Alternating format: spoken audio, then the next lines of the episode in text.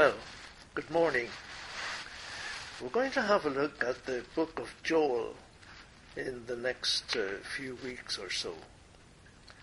But I want this morning just to give a short introduction uh, to this book, a minor prophet. Joel is one of twelve of those minor prophets, called because of the length of the prophecy when compared with the three major ones, Isaiah, Jeremiah, and Ezekiel.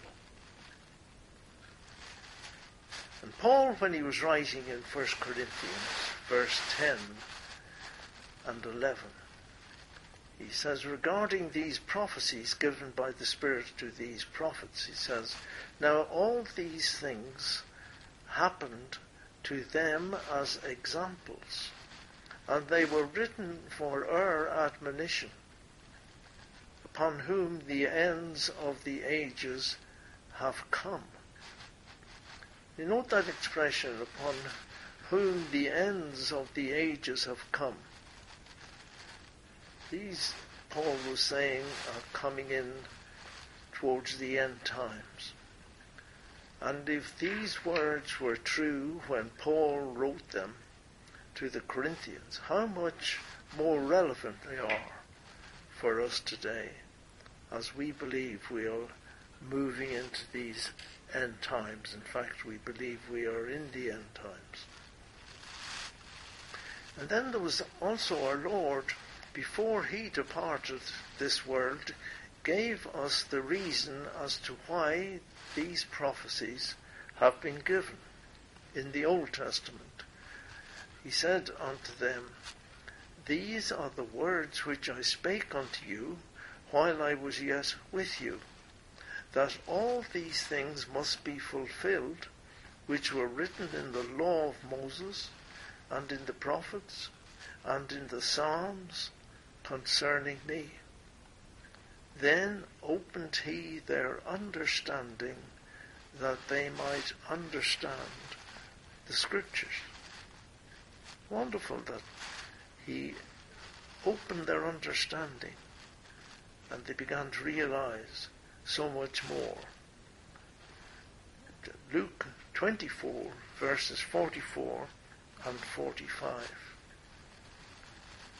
And at the outset of this short prophecy, our prayer should be for the Holy Spirit to open our understanding, that we might understand the Scriptures.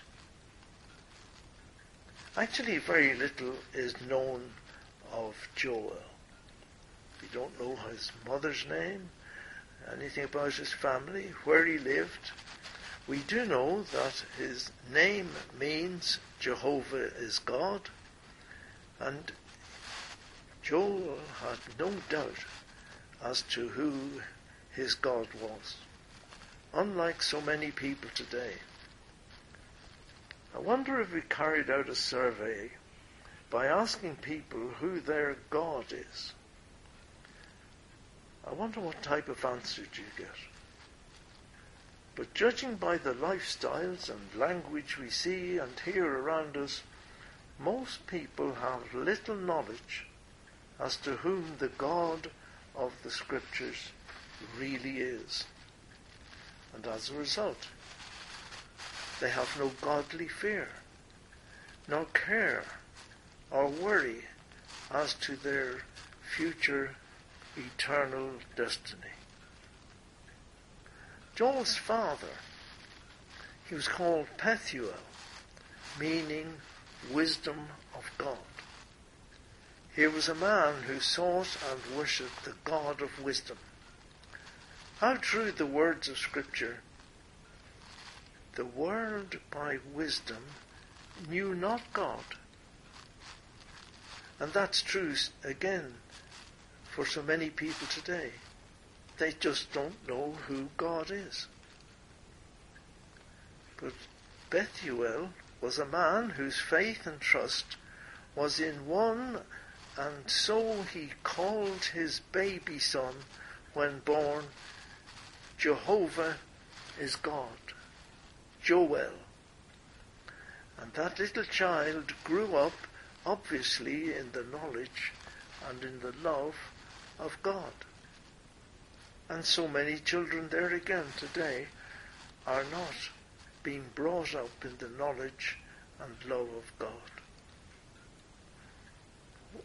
As a result of that, what should we be preaching today to a lost world? Well, a very simple answer. As Paul said when he wrote again to the Corinthians in 1 Corinthians 34 and 35, he says, We preach Christ crucified. Christ, the power of God and the wisdom of God. Just like Joel's father, we put our faith and trust in the wisdom of God.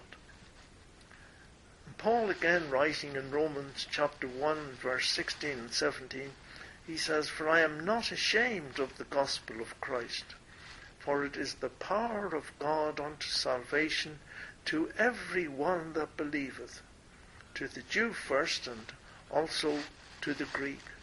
For therein is the righteousness of God revealed from faith to faith. As it is written, the just shall live by faith. Not by works, but by faith. Joel's ministry was to Judah, and he appears to have been one of the earliest of the minor prophets.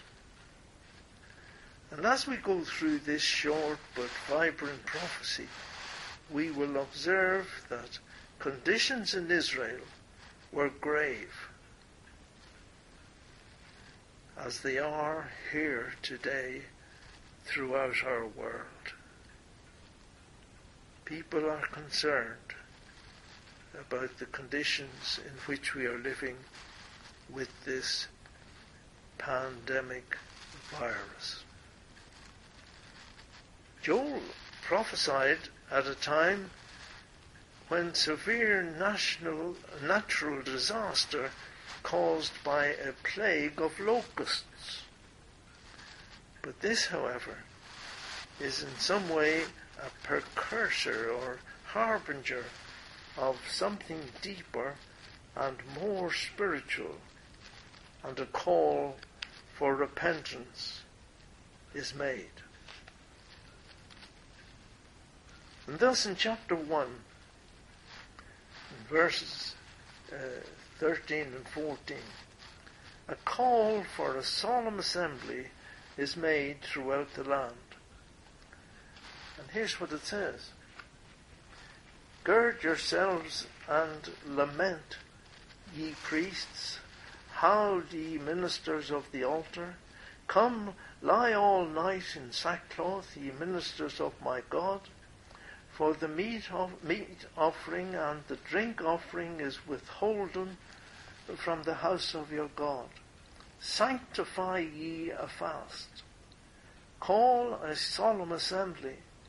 Gather the elders and all the inhabitants of the land into the house of this, the Lord your God, and cry unto the Lord.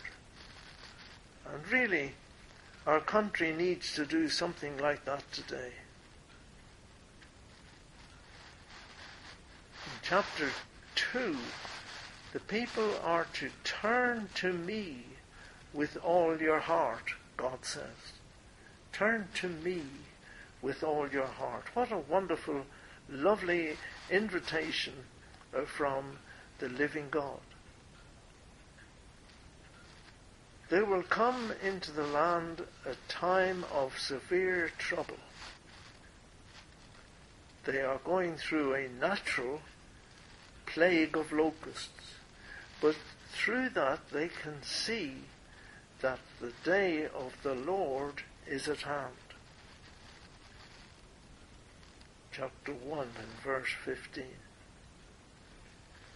Joel appears to be the first prophet to use this term, the day of the Lord.